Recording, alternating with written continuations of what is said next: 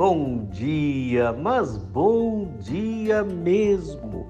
Apesar das lutas, das dificuldades que enfrentamos, alguns momentos de lágrimas, nós podemos ter esperança, porque o Senhor Jesus vive, Ele reina e Ele nos dá a graça de viver. Lhe convido para mais um encontro com Jesus. No Evangelho segundo Mateus, capítulo 7, versículo 24, está escrito: Todo aquele, pois, que ouve estas minhas palavras e as pratica, será comparado a um homem prudente que edificou a sua casa sobre a rocha. O Senhor Jesus está dizendo aos religiosos da época que não adiantava apenas falar, não era apenas o discurso. Se não houvesse testemunho, se não houvesse prática, então aqueles que ouvem a palavra do Senhor Jesus precisa praticar porque a palavra do Senhor Jesus é vida ele começa aqui uma comparação.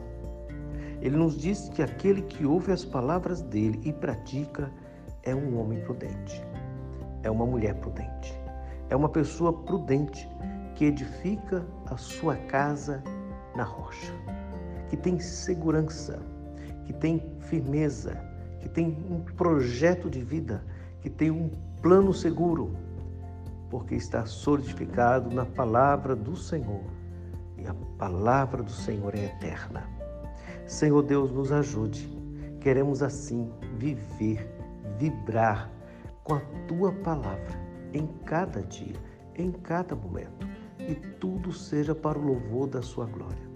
Nos ajude, Senhor, a viver praticando a tua palavra, não só falando, não só fazendo discurso, mas vivendo-a profundamente com paixão pelas Escrituras.